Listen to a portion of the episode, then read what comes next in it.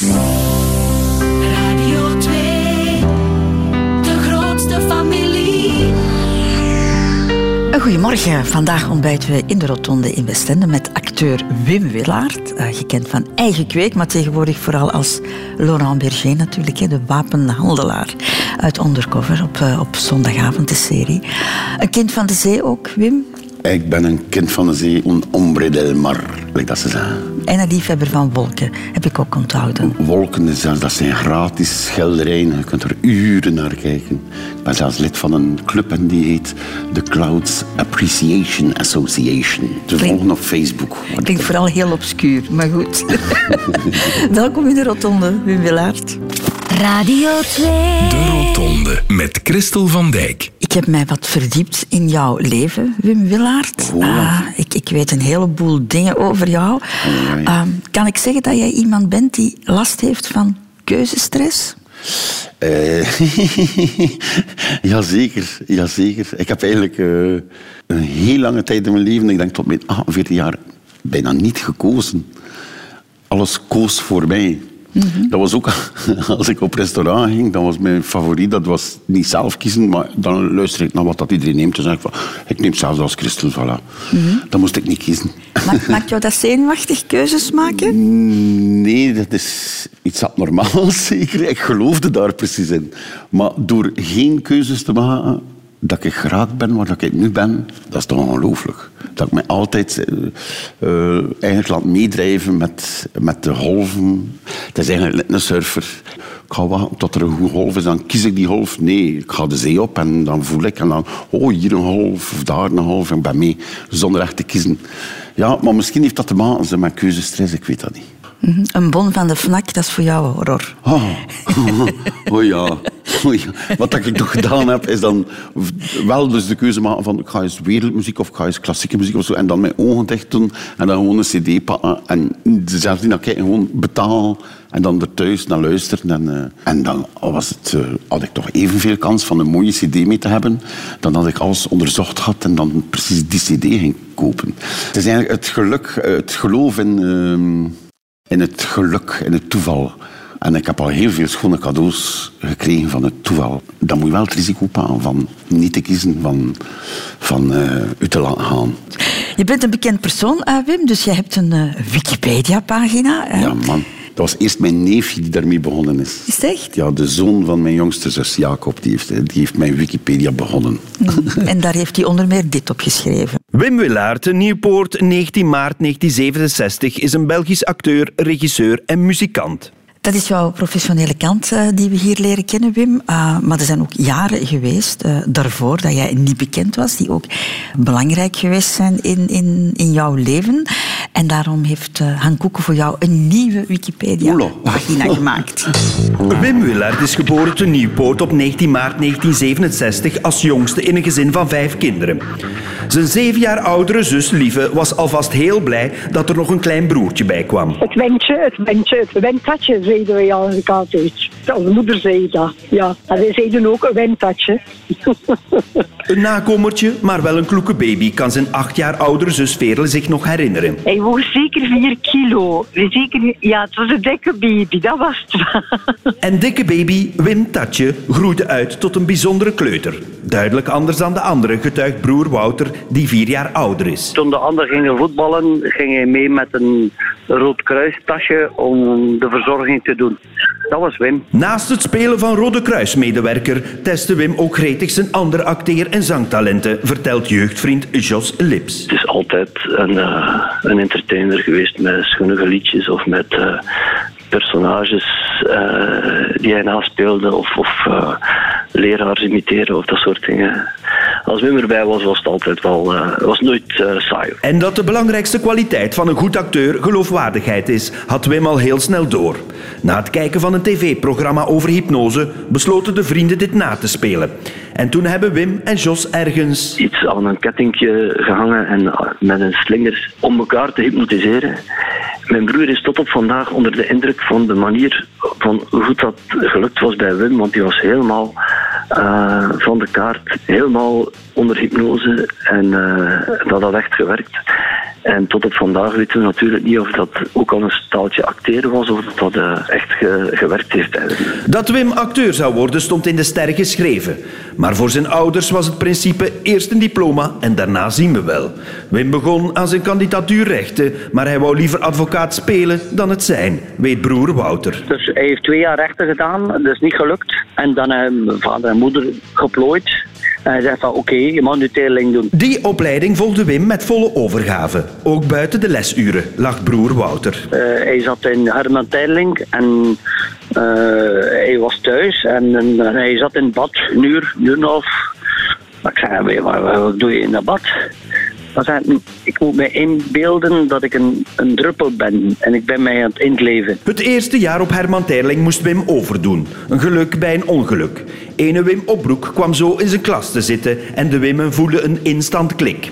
Daar zaten de kookkunsten van zijn moeder wel voor iets tussen, getuigt Wim Opbroek. Ik kan me wel herinneren dat de mama van Wim, elke maandag spoedde ik me naar het kot van Wim, want dan had zijn moeder of chicon zijn nest nog meegegeven met puree. En dat was altijd overheerlijk. En tussen de chicons begonnen de jongens muziek te spelen op een paar accordeons die Wim Opbroek tegen een prijsje op café op de kop kon tikken. En toen heb ik eentje aan eh, eh, Wim eh, gegeven, eentje zelf gehouden. En vanaf dan waren we eigenlijk een soort Paul Simon en Garfunkel die liedjes begonnen te maken op die accordeons alsof we gitaristen waren. Al spelende leerde Wim zijn vak, met veel plezier en chicons. Hij had zijn richting gevonden en stoomde zich klaar voor het echte leven als acteur, muzikant en entertainer die een schunnig liedje nooit zou schuwen.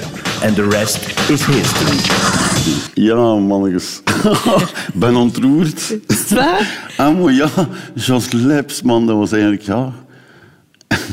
Ik was de, de kleinste thuis eigenlijk een beetje het gevoel van enig kind. Eh, als ik acht jaar was, eh, was mijn oudste zus al naar de universiteit. Moest ik stil zijn thuis. Dus ik ben eigenlijk gevlucht en ik ben verwelkomd bij Moeke Leps. Dat is de, de mama van Jos Leps. En die vrouw zei, mijn deur staat voor iedereen altijd open. Maar dat was ook letterlijk zo. Winter, zomer, die haar deur stond open. En iedereen was welkom. En ik ben daar gaan spelen van mijn eh, zes tot mijn twaalf jaar, totdat zo de puberteit begon. Dan was dat daar ook te klein voor mij. Maar ik, ja, dat, ik ben daar zo dankbaar voor dat ik daar... eh, Dat je daar een tweede thuis gevonden ja, hebt. ja, dat me daar even laten adopteren heb. Want zelfs hun jongste zoon is, er, is geboren terwijl ik daar ging spelen. En ze vroegen, hoe gaan we hem noemen? Ah, Wim. dus Wim Lips, de jongste van de Lipses, is genoemd naar mij. De Rotonde. Radio 2. Radio 2. Wim Willaert, vul eens aan. Sterk van wil en goed van aard, het is... Wim Willaert. en voor het moment is het ook Lisa Willaert en Zeno Willaert. Ik zeg dat ook tegen hen. Mijn mama zei dat altijd tegen mij. ik, ben heel, ik ben koppig. En, eh, st- wat is het verschil tussen koppig zijn en een sterke wil hebben? Het is dat, het, koppig zijn, dat kan eigenlijk ook een groot talent zijn. Soms zeggen mensen, nou, ik heb een koppig kind. Maar maar zeker, als die later ergens in hè, tot op het bot gaan. En jij was een koppig kind. Eh, een sterke wil. Wat is het verschil? En dat botste wel eens. En dat botste redelijk veel, ja. ja. Ik was geen gemakkelijke. Op een bepaald moment denk ik wel dat mijn moeder zei, je zit te na aan onze doodskist. Ze had nog een, een uitdrukking als het over jou ging, Wim. God schept de dag en jij loopt erdoor. ja, maar dat was eigenlijk een grote kritiek. Dat was een kritiek? Ja, ah, dat lijkt ja. mij Zo Hij positief. zit altijd op je gemak. Hij. Je moet niet altijd op je moet werken. En je vlijt en orde. En, en voor mij was het zo, ja, ik stak ik op en ja, ik adem, joepie. Weet je, alles op het gemak. Wat, hoe, hoe, hoe herinner jij jezelf nog als, als kind? Oh. ik weet dat ik een schoon ventje was, dat weet ik. Ik weet dat ik een heel schoon kindje was. En ja, en de kleinste. En ik was wel verwend en op de schoot zitten. En, en dan nog zelf gekozen om zotteke te worden. Eigenlijk, dat was zo'n soort keuze. In mijn eerste studiejaar had ik een onderwijzer, om nooit te vergeten, heb dat waarschijnlijk ook eh, gelezen over mij. Die leraar van het eerste studiejaar, die ga ik eh, nooit vergeten, omdat die pakt ons als persoon. Die was, die, dat was een nippie. Eh, in die tijd, een met sandalen en een lange baard, die les gaf tussen al die andere klassieke onderwijzers. En dan kwam ik in het tweede studiejaar terecht, bij een gewoon onderwijzer. En dat is raar, maar dan als kind heb ik beslist, van, ik ga een beetje Maar dat toch een beetje gezelliger is in de klas. Wat mijn leraar waarschijnlijk niet altijd zo geapprecieerd heeft. Van, ja, dan moest je stout zijn. Hè. Dus jij had al vroeg uitgemaakt voor jezelf. Ik word ook een soort van entertainer. Een zotje, ja. Nee, ja. ik, ik maakte, deed iedereen lachen. Dat was mijn doel. Je hebt het eh, daarvoor ook al gezegd. Hè? Jij was eh, een soort van nakomer. Niet echt een, een nakomer. Hè? Jouw broer eh, was vier jaar ouder dan, dan, dan jij. Je oudste zus was, was tien jaar ouder. Hè? Ehm, dat is toch een groot verschil op een bepaalde leeftijd. Ja, maar zo, zoals ik zei, aan mijn... Ja, eigenlijk als ik al drie jaar was, zaten die op de humaniora. En mijn drie zussen waren hele goede studenten. Maar die zaten heel veel te studeren. Dus ik moest altijd stil zijn voor die zussen die aan het studeren waren. En als ze dan pauze hadden, dan was het feest voor mij natuurlijk. En dan kwamen ze ook al spelen met mij of zo. Of, eh, maar ik moest altijd wel een beetje stil zijn als ze aan het studeren waren. Dus aan mijn acht jaar is mijn oudste zus naar de NIF gegaan. Aan mijn twaalf jaar is mijn oudste zus al getrouwd. Aan uw twaalf jaar is er alleen die vertrekt. Aan mijn dertiende tweede, aan mijn vijftiende derde. En plots... En mijn broer die ging dan ook studeren. Plots zit, zit, zit je helemaal alleen thuis. Ik, eh, maar ik heb nog met zo, mensen zo in mijn situatie eh, gesproken. En dat is, soms heb je ook wel een beetje het gevoel van een enig kind. Ja. Heb je dat zo aangevoeld? Uh, jazeker, jazeker. Ook zo in generaties is heel raar, maar ik... eh, soms heb ik meer met de kinderen van mijn zus dan met mijn zussen. Of ik heb nog een liefje meegenomen naar huis en die dachten dat mijn zus en mijn broer, dat dat mijn tantes en mijn, mijn tante en mijn onkel was. En niet van uitzicht, maar van gevoel. Die dachten, ja, dat, eh, ik zit daar zo tussen. Dat was toch soms eenzaam dan toch ook, denk ik? Of... Zeer zeker, zeer zeker.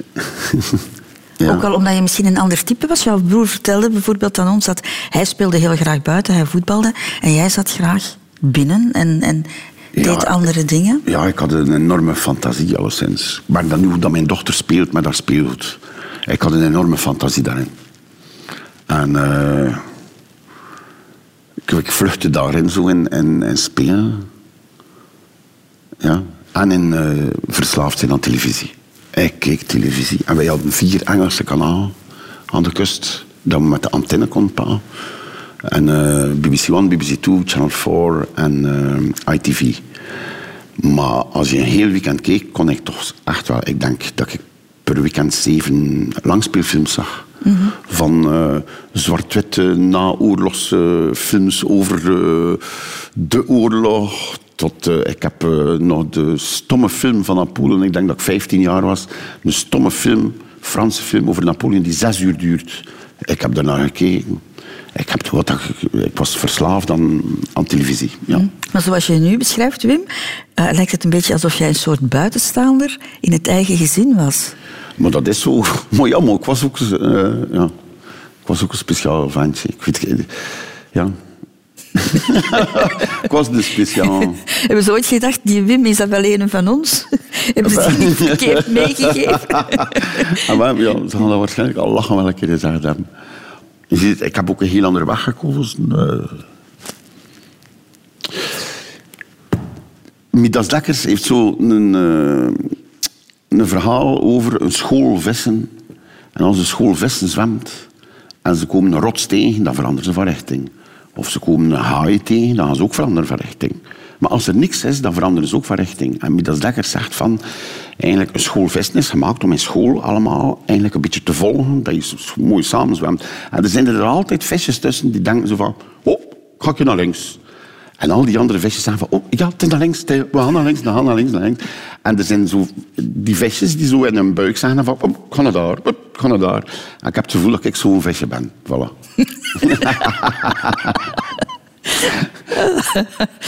Je bent de zoon van twee mensen uit het onderwijs, Wim Willaert. Jouw eh, vader en moeder stonden in het lager onderwijs. Ehm, ik heb ook een vader die in het onderwijs stond, lagere school. En ik herinner me dat de lat op het gebied van school toch nogal vrij hoog lag bij mij. Zo. Hoe was dat? dat jij dat zo zegt, zie ik die lat. En dan zie ik mij daaronder zo de limbo dansen onder die lat. Ja, ik heb eigenlijk ermee... Mijn mama die was echt... Die kwam zo... Ik ben geen dom. Ik ben geen dom. Maar ik volg echt mijn natuur en mijn buik. Ik heb leraars gehad, ongelooflijke, die ik nooit van mijn leven zal vergeten. En dat waren allemaal begeesterde mensen. Het waren er niet zoveel. Die begeesterd waren door hun vak. Ik had in Nieuwpoort één leraar aardrijkskunde en die gaf alles behalve aardrijkskunde. Guido de Merre heette die. En die kwam binnen in de klas, vraag maar, alles wat je wil. En wij mochten alle vragen stellen. Dat is geëindigd dat hij dus toonde hoe, dat je, hoe dat als ze zo- zo'n truc doen, hooggetruc, dat je gaat zweven. En hoe dat je eigenlijk op twee eh, leuningen van een stoel, aan de ene kant je nek, aan de andere kant je voet, als een plank kunt blijven liggen. Huppla, allemaal experimenten. Dat was no- Ah, die mensen, ik ga die nooit vergeten. Geschiedenisleraars, eh, Martijn Dobbels. eh, ja, mensen die begeesterd zijn door hun vak. Dan was ik ook begeesterd. Maar er waren ook mensen die gewoon een les kwamen geven. Nee, ja, en het is ook een schoon inkomen. Maar ja, ik weet niet. eh. En dan, ja, die mensen hadden geen geluk met mij. Want dan vond ik die lessen zo saai dat ik dat moest opsmukken. En, en, Opsmukken. En, ja, dat er iets gebeurde. Ja. Hoe, moeilijk was het eh, voor jou, Wim, om, om zo urenlang op die schoolbanken te zitten? Want jij hebt op latere leeftijd dan toch ook ontdekt dat jij ADHD hebt, hè? Een- Ja, ja, ontdekt. Ja, ja, ja. Zo kun je het noemen. Heel laat. Je moet wel geweten hebben van, ik ben misschien een beetje anders, maar je, kon daar de vinger niet op leggen. Ja. Maar, maar dat is eigenlijk het gevoel, dat straks heb ik het ook al gezegd, ik was een naar raar, nee. ik was kijk, naar raar, kreeg ik veel straf, deed ik heel rare dingen. Ja. En dan je dat te weten, ik was, was 32 toen ik dat te weten kwam en dat er eigenlijk een rust over mij kwam, dat ik zeg, ah, maar ik ga toch niet de dorpsgek worden. Ik was echt bang van, als ik, mij, als ik volg wat dat er in mij zit, dan... dan Ja, heb, je je zorgen gemaakt? Zo van, wat, wat, is er met mij aan de hand? Ja, de, de- ik, ik dacht er wel aan, ja. Waarom ben ik het niet normaal, weet je? Ik was het nooit normaal. Moest ik altijd andere dingen doen. Als ze zeggen, doe dat niet. Maar, ja, dan ga ik het wel toch een keer proberen. Ja. Was, was je daar dan daarna ongelukkig om? Om? Omwille van wat je gedaan had? Nee. Nee, nee, nee, nee. Ik ben eigenlijk van weinig dingen nog gelukkig. Zelfs van stomme dingen dat ik gedaan heb. Goed, een mens moet stom doen ook in zijn leven. Nee. Maar het is zo, als je ADHD hebt, heb je daar ook negatieve kanten aan. En dat is bijvoorbeeld de gemoedswissel, zonder reden. En die had ik vrij. Dus dat ik met bepaalde mensen, dat is vrij raar. Het is een mens en eh, die legt zijn bril even aan de kant. En waarom, ik weet het niet. Dat ging mij niet. En wop, ik, dan werd dat zwarte hal van binnen en dan kon ik niet met die mensen niet meer babbelen. En dikwijls was dat eh, eh, met de mensen die dichtst bij u staan. Ik had soms een maand dat ik eigenlijk tegen mijn vader en moeder bijna niet babbelde. Omdat er, mij, er was zo een zwaarte. Ik denk dat mijn pa dat ook, eh, dat, eigenlijk, dat ook had. Nu, en, wel, en dan worden dat hoe later en dan begin je pintjes te drinken en meer te ontspannen. eh, en dan, dan spoelt dat wel weg, die, die, die onverklaarbare zwarte hal dat je plots hebt tegenover iemand. Maar dat vond ik heel ambetant. Maar ik ben nu ook geen ADHD. Je hebt van alle soorten. Eigenlijk is dat allemaal borderline. Hè. Dat zijn eigenlijk allemaal... Zijn dat ziektes? Nee, dat zijn talenten. En waarom noemt het borderline? Omdat als je dat hebt, dan zit je aan de goede kant van die border, van de grens. En dan kun je meer dan functioneren. Dan kun je geniaal worden. Maar ik heb ook veel vrienden of ook collega's, artiesten, die juist aan de andere kant nu ook of terechtkomen. En dan, dan kun je niet meer werken. Dan zijn de, het is dat dat die ziektes borderline... Allee, ziektes... Dat dat borderline noemt. En jij zit aan de goede kant? En ik zit aan de goede kant. Joehoe. Hoe, hoe heb je daar voor jezelf een, een weg in gevonden? Een manier in gevonden om het leefbaar te maken? Ik weet het niet. ik weet het niet. Ik, ja, dat is allemaal geworden. Ja. Ik weet het eigenlijk echt niet. Speelt jou daar nog altijd parten? Eh, nee, maar nu ben ik hier gelukkig, nu ben ik er eh, bewust van. eh, als je ADHD hebt, heb je ook veel kans dat je hyperfocus hebt. En dat wil zeggen dat je eigenlijk dingen in een wolk zit. En niet in hoofdstuk 1, alinea 1, eh, zo opgedeeld, maar je ziet alles in een soort wolk. En dat is fantastisch als ik, eh, als ik theater deed, lees een stuk. En bij de eerste lezing, dan komt heel dat stuk eigenlijk in mijn wolk terecht. En hoe dat ik daar dan aan werk, dat is helemaal anders dan iemand die... Ja, ik ga een keer eh, die scène pakken. Nee, voor mij is dat altijd heel dat stuk. En pak je die scène, dan weet ik heel goed... Oh, dat zit daar. Dat. En dat, dat helpt ook bij scenario's lezen. Ik ben nu mijn eerste scenario aan het schrijven. Dat is geniaal. Ik heb eigenlijk een kop voor dat te doen. Oh, Dat is een, dat methode. Maar als we Be- eh, Beverham heb ik eigenlijk ook redelijk zwaar in het werkproces gezeten. En als ze dan zeiden zo van ja, eh, in die dialoog gaan we dat veranderen. Wel, maar ik zag dat in mijn wolk en dan kon ik zeggen van als je dat daar verandert, dan moeten we weten dat je vijf scènes later dat, dat we daar een probleem kan gaan hebben, want drie scènes later doet hij dan dat. En dat is, dat is mijn kop. Want jij creëert soms echt eh, expliciet heel veel drukte om, rondom jou. Om, Om- kalm te blijven. Om te kunnen mij om- om te concentreren. concentreren, ja, Als ik. schrijf, dan steek ik de televisie aan of op een Noordzee-aquarium met vissen. Dan zet ik ook nog muziek op. Eh, dan heb ik ook altijd nog die vuile, verdomde gsm naast mij liggen. En, en, en dan kan ik werken als ik zo muziek en nog ander beeld. En dan kan ik me meer concentreren. Dan als het muis stil is, dan sterf ik. Radio 2. Wim Willaert, na jouw middelbaar onderwijs maak jij misschien de gekste keuze ooit. en jij beslist, of enfin, jij beslist, jij beslist eigenlijk nooit, heb je daarvoor al gezegd, maar goed, jij gaat recht studeren. Ja, dus de beslissing is gewoon een beetje door Johan Sabo ook. Wij, het was de eerste keer dat ik alleen op reis ging met een vriend naar het zuiden van Frankrijk. En dat keerden we terug en we waren in Parijs. En ik bel naar huis om te zeggen dat ik eh, morgen ga thuiskomen. En mijn moeder zegt van, ja, maar wat gaat hij nu studeren? En dan weet ik nog dat ergens tegen Johan, ja, wat Jan erover gesproken. Ik wist niet wat gedaan. Het heel raar van eigenlijk, alles ligt er zo aan dat ik toneelschool of zo ging doen, maar nee, ik wist echt niet wat gedaan. En Johan Sabbe zei, ja, als je rechten doet, dan kun je nog alle kanten uit. Hè. Eh, ik ga rechten doen. Voilà, dat was mijn keuze. Zo. Oh, ik vraag me af of dat mijn, mijn moeder heeft dat waarschijnlijk nooit geweten. dat ik zo gedineerd heb. Ja, Je bent er niet door, je bent niet geslaagd, Wim, in, in het eerste jaar. Waarom bies, bies jij dan? Als je wist van dit is toch niet echt, waarom doe je dat dan? Ah, ja. dat ik, omdat ik het nog altijd niet wist. En omdat ergens in een vlaag zo van... Ja, maar ik vind het toch wel interessant. Ik weet het niet, ik weet het niet. Ik weet het eigenlijk eigenlijk niet. Of had je het gevoel dat het moest van thuis? Oh, ze zijn wel content geweest zijn natuurlijk. Hè. Maar ja. En dan was het erg. Dat was zo in februari komt Ides de Bruyne. Die het ook ver geschopt heeft voor het moment. Eigenlijk ook als heel slechte student. Die heeft nog meer in het eerste jaar gezeten dan ik. Ides de Bruyne. En die is nu gewoon directeur van, van Fonds Pascal de Kroos. Dat is, eh, dat is een fenomeen geworden. En- die kwam dus op mijn kot. En die zag mij daar zitten voor mijn cursus. En die zei zo van... Wim, gaan naar toneelschool en gaat nooit meer moeten studeren. Like dat. En ik zei, oeh, ah ja, voilà. En ik heb dan eind februari, begin maart beslist, dan gebeld naar mijn moeder, ja, ik stop. Hoe was dat? En dan was, het, dan was het mooie moment, dat komt papa met zijn Toyota en zijn remork, met zijn klak. Het oerbeeld van de West-Vlaamse vader. En mijn moeder alles inladen van mijn kot. En eh, mijn moeder heel de tijd van, oh Wimtje, wat gaan we nu doen? Eh, eh. en dan eh, zitten we allemaal in de auto, alles ingepakt, kot dicht, sleutel in de brievenbus. Voilà, het is voorbij, we gaan vertrekken. En dan zegt mijn pa tegen mijn ma, eh Jacquelientje, stop nu maar met z'n en net nu wel verstaan. Net wel verstaan, zegt hij. En, we zetten aan en mijn vader steekt de radio aan. En het is het liedje van vader Abraham van bedankt lieve ouders.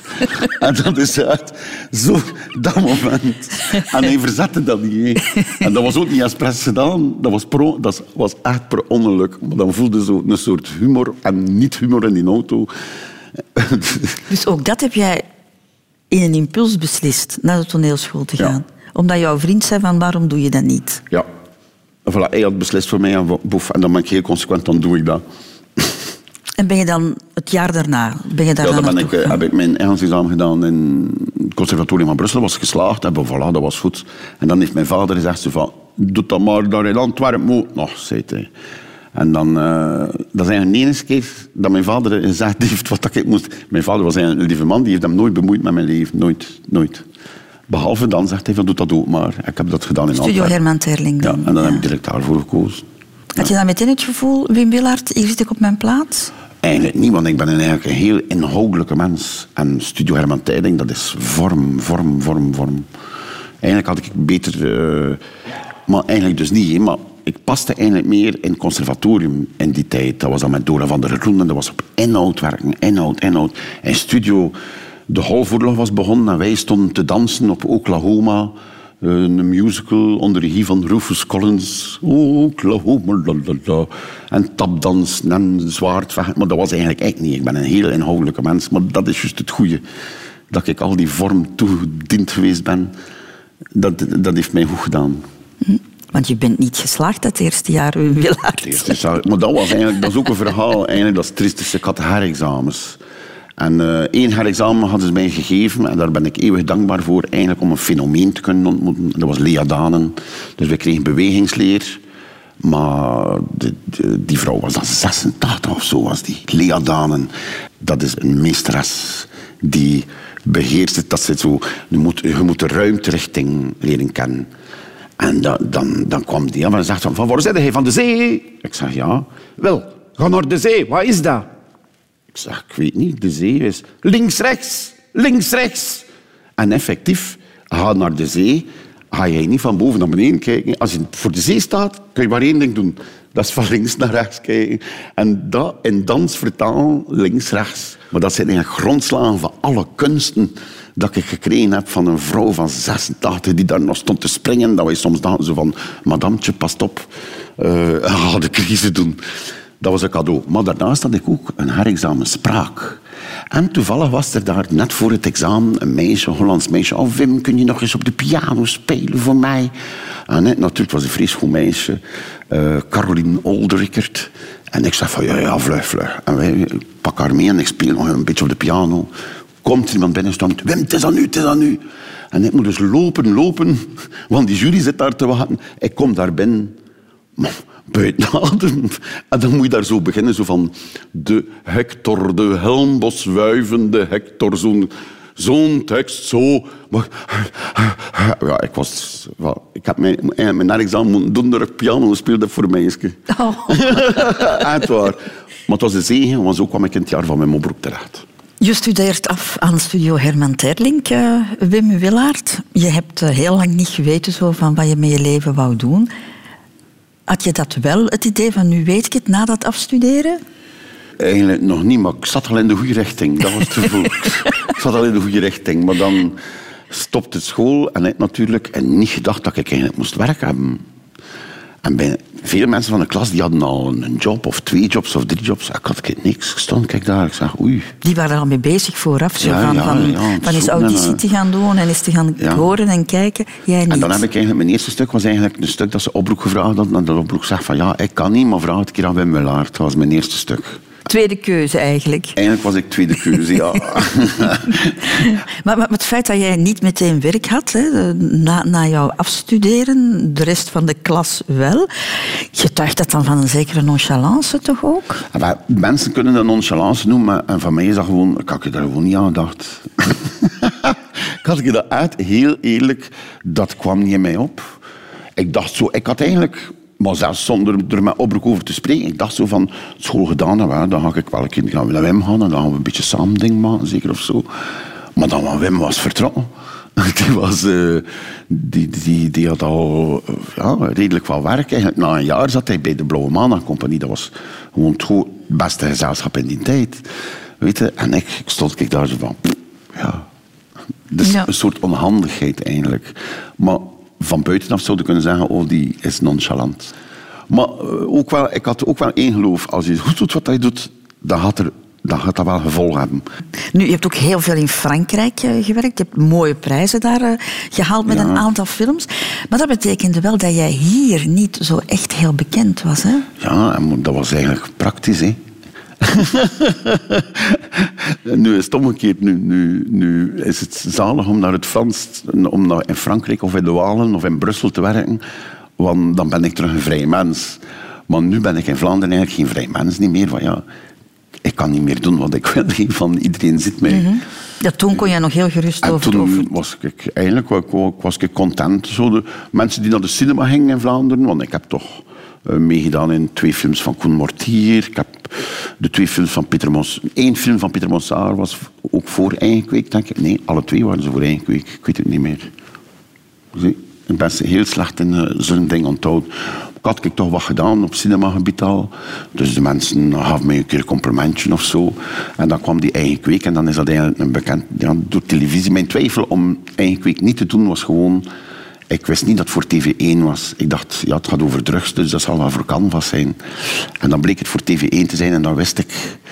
Dan voelde ik eh, na de opnames, heel de zomer, heb ik eigenlijk uh, wakker gelegen van het feit van als dat hier boem gaat doen, dan zal dat boem boem zijn. Dan gaat dat ex exploderen. En mijn voorgevoel was dus, was dus wel juist. Ja, maar het feit dat je even getwijfeld hebt om die rol aan te nemen, was die schrik om uit die luwte te, te, Ja. te komen. Ja, omdat eigenlijk, ik ben er eigenlijk niet voor gemaakt om een, niet echt voor gemaakt om eh, een BV te zijn. Normaal gezien eh, ga ik graag op café en ik begin tegen iedereen te babbelen. En dat is, eigenlijk mijn lang leven. Dat is, tegen, dat is tegen de vreemdste mensen begin babbelen. Maar nu kan ik dat niet meer doen in Vlaanderen, omdat iedereen tegen mij begint te babbelen. En dat allemaal vanuit het perspectief is van dat ze mij kennen van op televisie. En, en dat is allemaal lief en mooi. Echt waar, ik vind de mensen eigenlijk... Mensen zijn zo lief. Eh, dat doet natuurlijk deugd, al die complimentjes. Maar zo kan ik niet meer door het leven stappen, of dat ik ervoor door het leven stapte. Dus als ik in Brussel ben of als ik een verloren dag heb in Parijs, ah, gewoon gaan wandelen, een café binnenstappen, ben klappen tegen de, tegen de, de kelner, eh, begin babbelen tegen... zet ik me soms op een bank naast een sans-abri, een, eh, een daklozen, eh, een beetje babbelen. ja, daar, daar kan ik dan gelukkig aan doen. Gelukkig dat ik niet Michael Jackson ben. Voel je dat als een beperking? Een beperking, het is een ander leven. Het is een ander leven. Ik heb mij moeten... Het heeft, een beetje, het heeft twee jaar aanpassings, aanpassingen gevraagd, maar mijn leven is ook wel helemaal veranderd. Helemaal. Maar ja, het is, ja kijk, het is nu zo. Hè. Twee jaar aanpassing. Ja, ja, ja, ja, ja, ja. Ik heb dikwijls, dikwijls gedacht aan de eerste, eigenlijk aan een BV avant la lettre, waar dat heel slecht mee gegaan is. En dat is Pico Koppens. En, eh, Van de kampioenen. Sebastien de Walen en ik hebben samen dus die eigen kweek, eh het zee, samen eh, doorstaan. En Sebastien heeft mij eigenlijk vrij geholpen, want ik was er slechter in dan hem. En we, wij zeiden altijd, we mogen geen pico-koppens, dat, mag- dat mag ons niet gebeuren. Was dat gevaarder, ja? Ah, Maar dat is heel raar. Ze. Plots iedereen kijkt naar u. En ze geven dingen en mensen worden nerveus. En dat, dat, je- dat kan u vleugels geven. Maar als je die vleugels pakt, hè, wel, dan verbrandt het. Mag, het mag niet.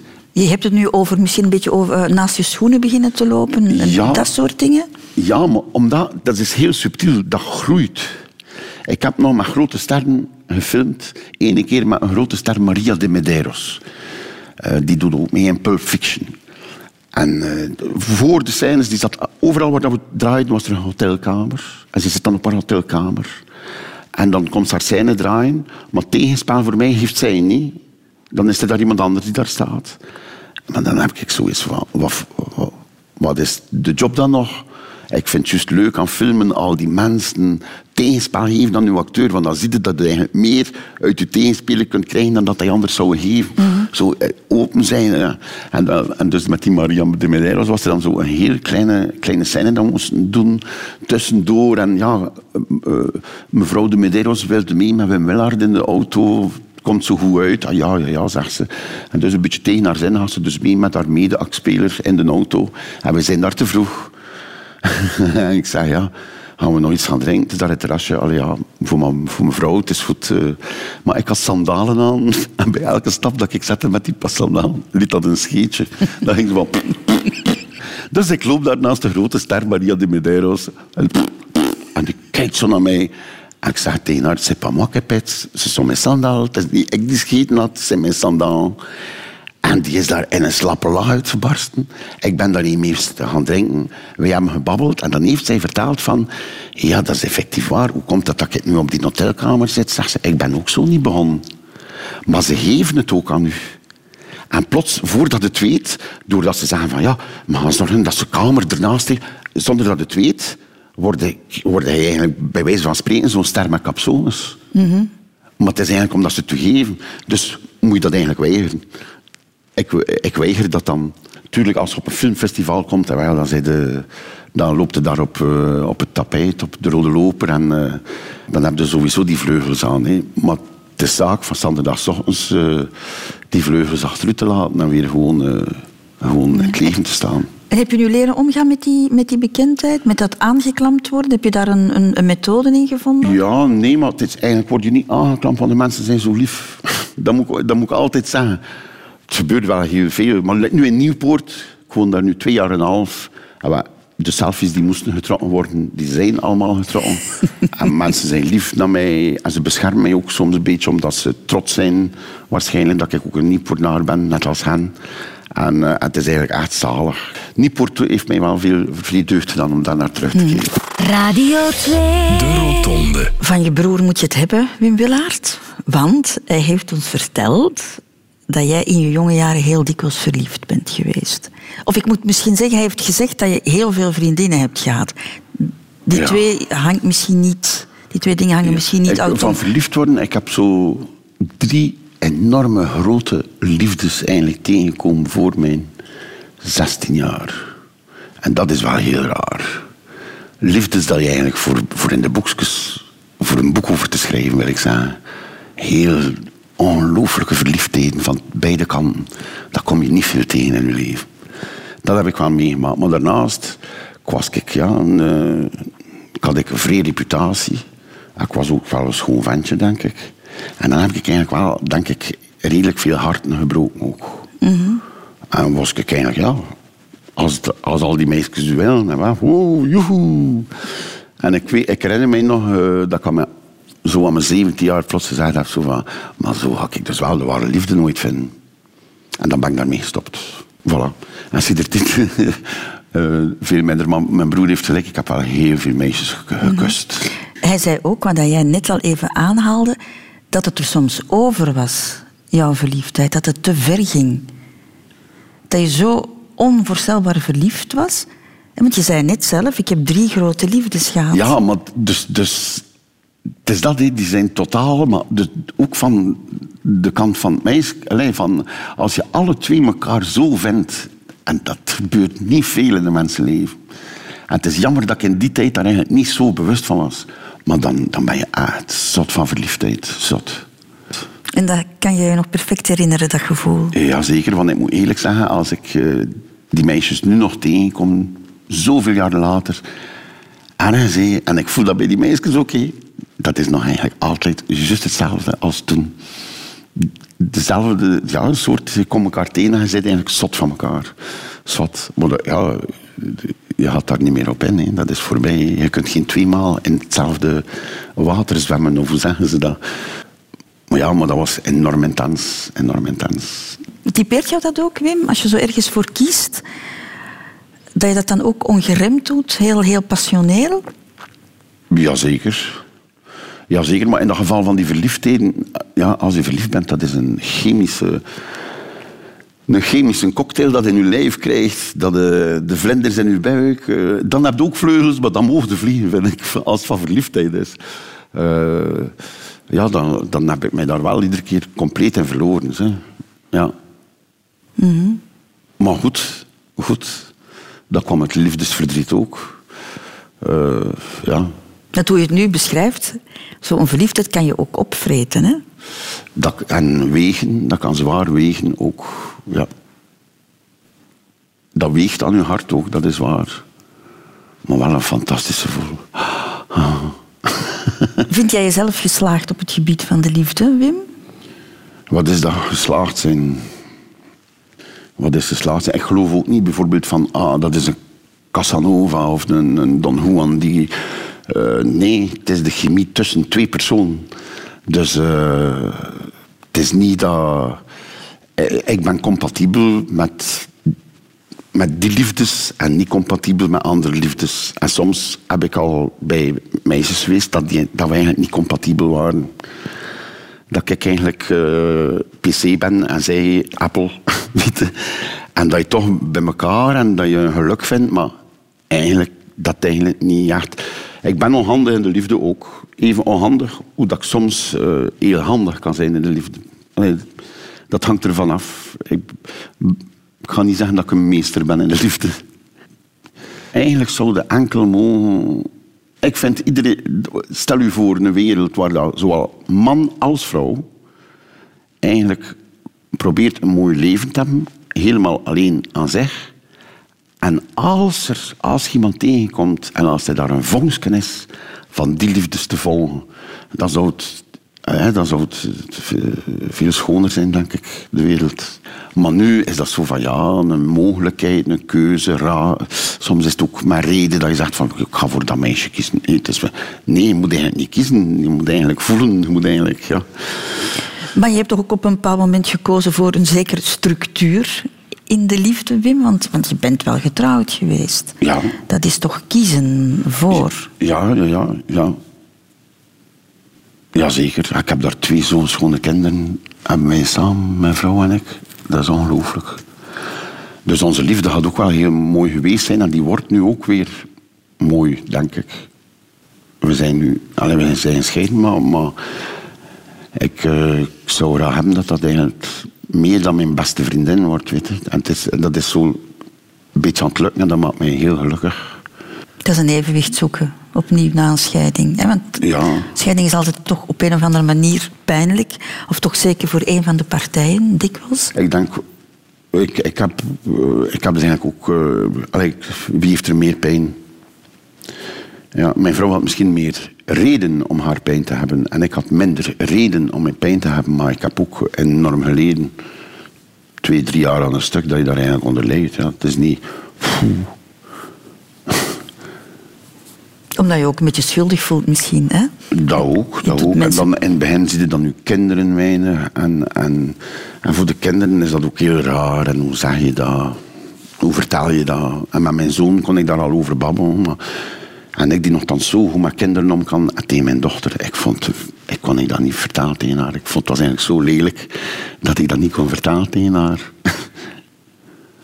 En nu babbel ik wel nog altijd met mijn kinderen daarover. En met mijn dochter zo met terugwerkende kracht babbelen we over de liefde. Wat vind jij over de liefde? Ja. en ik kan daar eigenlijk ook niet op alles antwoord geven. En dat is goed. Als we over de liefde praten, ik en mijn dochtertje. Je bent een enorm spraakwaterval, Wim Willaert. Maar als je het over dit onderwerp hebt, ben je heel terughoudend en zoek je heel erg naar je woorden. Ja, omdat dat is, ik vind dat heel privé. ik vind dat eigenlijk heel privé en ik, zou niet, ik wil niemand kwetsen met wat ik hier nu zeg. Eh, dat is anders, moesten we over politiek beginnen. En als ik dan politiekers zou kwetsen, dat kan mij niet kunnen schelen. Maar nu zijn het mensen waarvan ik heel veel hou. Mijn kinderen, mijn vrouw, mijn ex, ik moet zeggen, mijn ex-vrouw. Eh, dat, is, ja, dat zijn allemaal mensen die me nou aan het hart. Ik zou hen niet graag kwetsen met wat ik hier zeg. Je hebt in het leven ook gekozen voor het vaderschap, hè, Wim Willaert. Je hebt een, een zoon en een dochter. Dat is een keuze voor altijd. Ja, dat is veel straffer dan een trouwring. Hè. Een kind hebben. En trouwens, het was weer geen keuze. Ze. Mijn vrouw die wou acht kinderen, acht kinderen. En ik wist wat het was, want ik was de jongste thuis. Ik heb eh, eh, pampers al, eh, genoeg pampers vervest uh, alvorens dat ik mijn zoon kreeg. De neven en de nichten. Je, je Ja, bedoelt ik de kinderen ja, van je broer en, en je zussen. Ja, ik heb daarvoor gezorgd. eh, ik heb gebabysit en al. Dat zijn dan ook mijn vrienden geworden. Ik heb een puberteit meegemaakt. Ik heb, eh, dus ik, had al zekere ervaring. En mijn vrouw die verlangde zo naar die kleine. En ik herinner me nog, als ze nog geboren was, dan plots zag Gils ook zo van, maar dat is hier nog lastig ook. En zwaar ook. En voor mij was dat raar. Ik had zo niet. Ik, ik was dat al gewoon, dus toen dat zenootje er kwam, wist ik wat er, alles wat er moest gebeuren. Dat wist ik gewoon. Ik wist dat. En mijn vrouw niet. En voor haar was dat dus echt... eh, een hele opdracht, een hele boterham, maar dan heb ik haar heel goed kunnen bijstaan. Oh, en de eerste, ja, mijn zoon is zes jaar enig kind geweest. Dat waren zes jaar dat wij al onze liefde gaven aan die jong. Die moet daar eigenlijk, ja... eh, het is daar een fantastische jongen aan het uitgroeien. Die is nu 17. Muzikaal is die mij gewoon aan het inhalen. Dat is ongelooflijk. en ook heel raar, ik, we hebben hem nooit gedwongen of zo, je moet naar de kunstschool of kunstdak. We hebben dat nooit opgedrongen, nooit. Hij wou wel muziekschool doen, op zijn vraag, dan heeft hij dat gedaan. Maar die is nu een talent aan het ontwikkelen van dingen dat hij eigenlijk gepakt heeft. Ik, ik herinner mij, met hem, ik heb in Flat Earth Society de big band gespeeld. Een concert, Jazz Middelheim. En voor het podium hadden ze zo drie meter met naddaars afgezet. Dat de mensen nergens niet te dicht konden komen. Ik weet niet waarom. En het was daar een jongetje van één jaar, namelijk mijn zoon, op onze muziek, die zo heel intellectueel jazz is zo, die was daar aan het ronddansen en allemaal. Als ik nu zijn muziek hoor, wij- ik zie hem daar altijd rondlopen voor die big band, want die doet heel abnormale dingen in de muziekstijl waar dat hij in bezig is. Hij doet zo eh, rap, doet hij, maar hij doet ook eh, wat is het? soms een keer een beetje new beat, een beetje beatmuziek, een beetje. En maar het zit er altijd eh, dingen in dat ik zeg van je hoort dat bij geen enkele in, in die muzieksoort.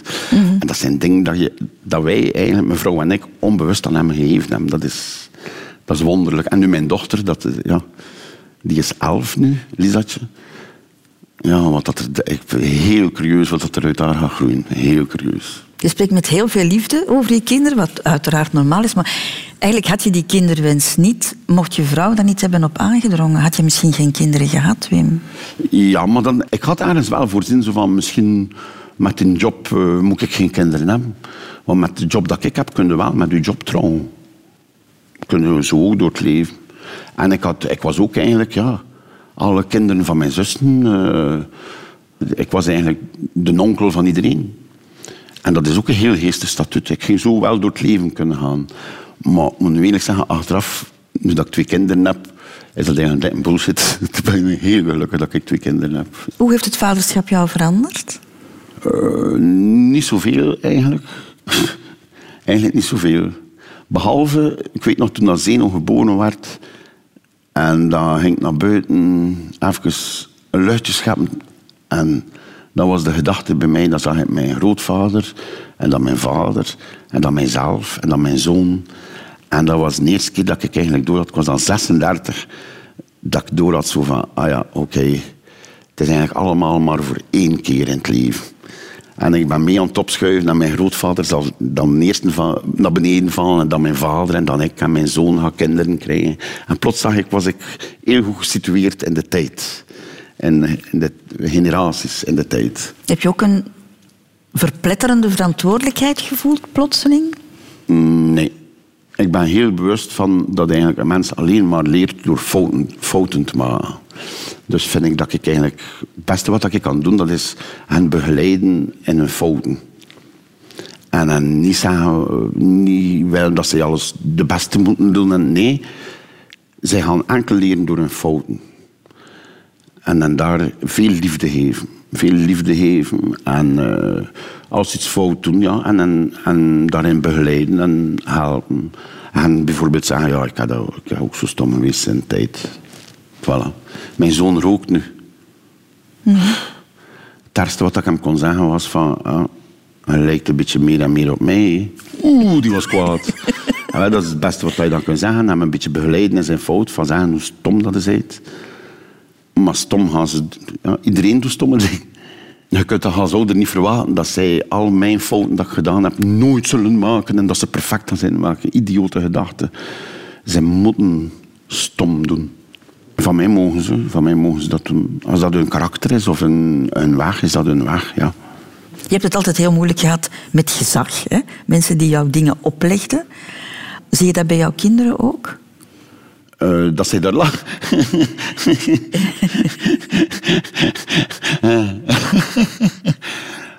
mijn zoon, mijn zoon die is daarin een beetje lekker.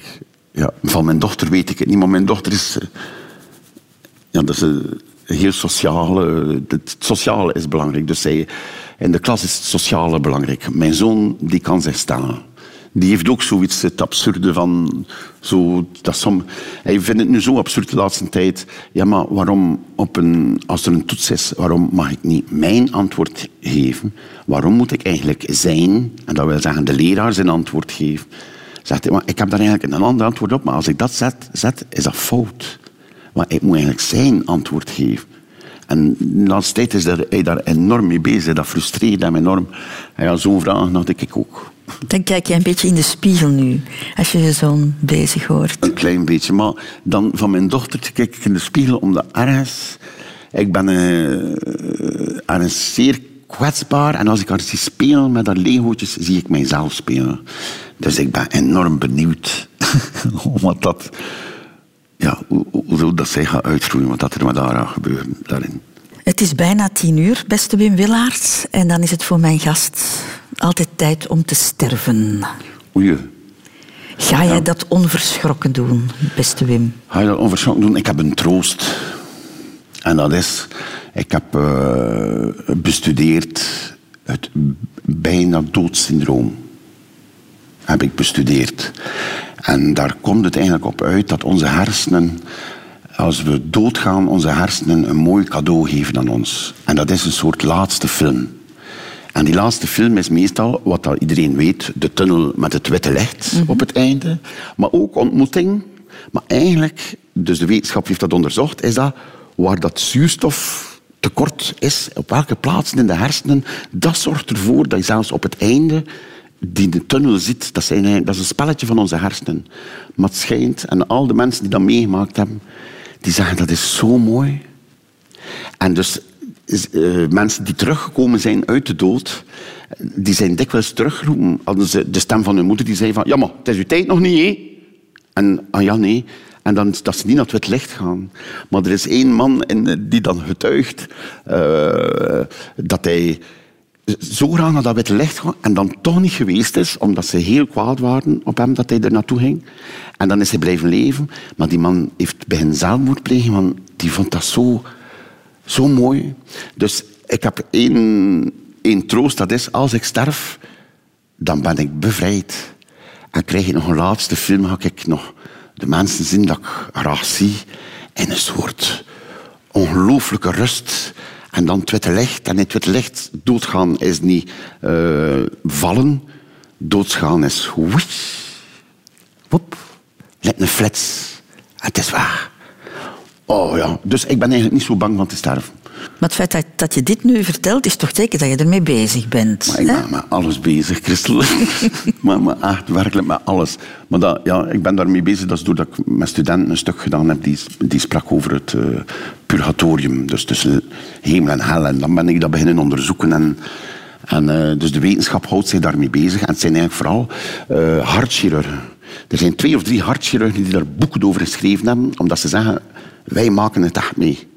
Wij eh, zien de kanteling van gaan ze dood, gaan ze niet dood. En zij maken dus de mensen die dus eh, terugkomen uit de dood, zij eh, zijn er de eerste ook bij. Zij horen een verhaal. Of nu beginnen ze ook te vragen, heb je iets, wat heb je meegemaakt? Heb je dat witte licht gezien? En, maar veel mensen hielden dat voor zich.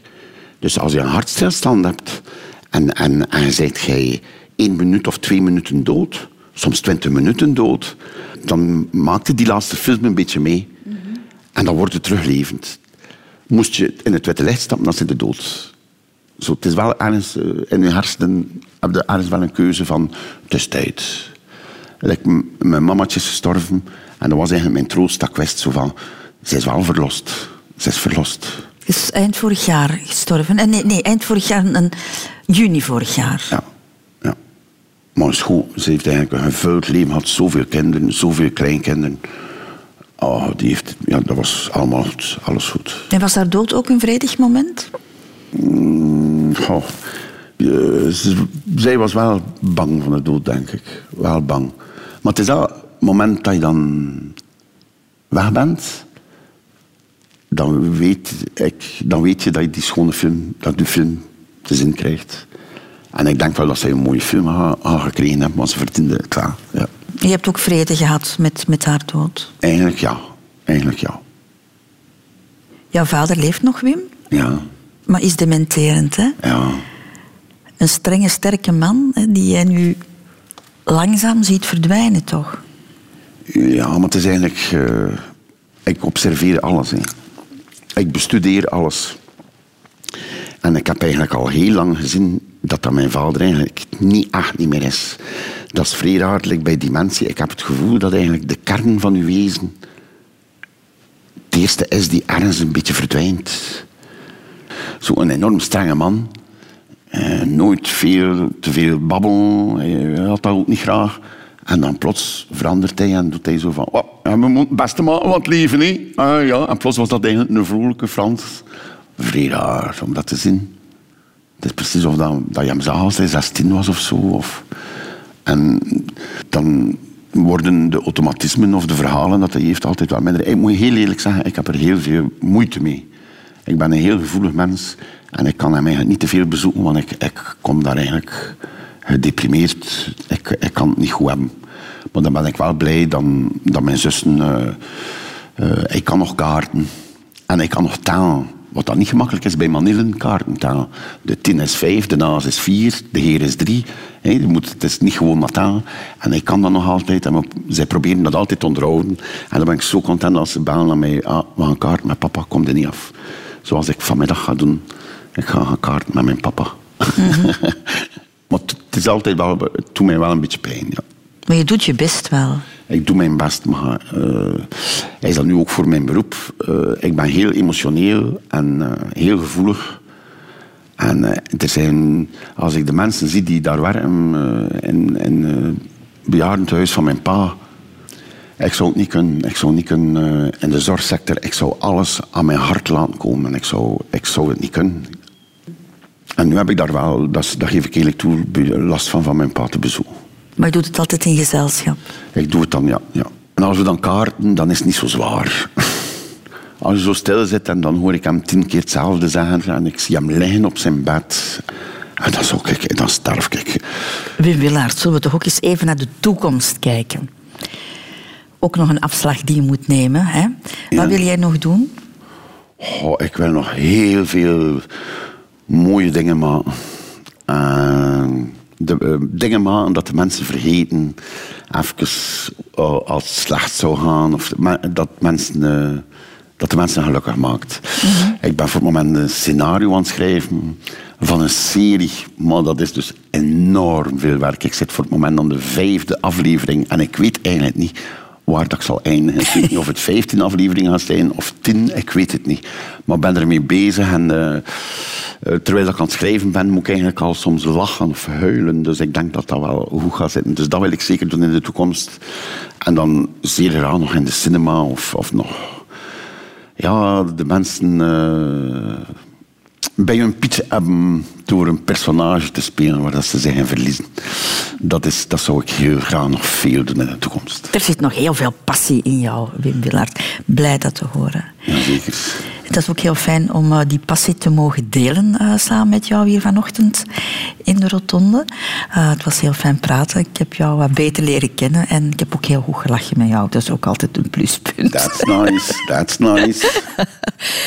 Wil je nog iets in mijn gastenboek schrijven? Jazeker.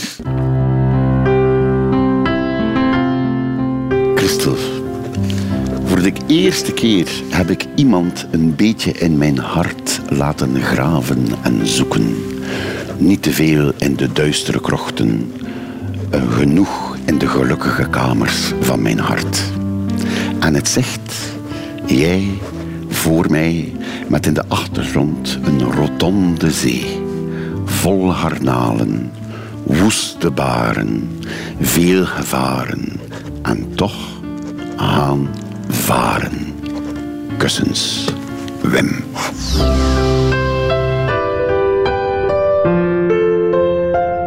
Radio 2.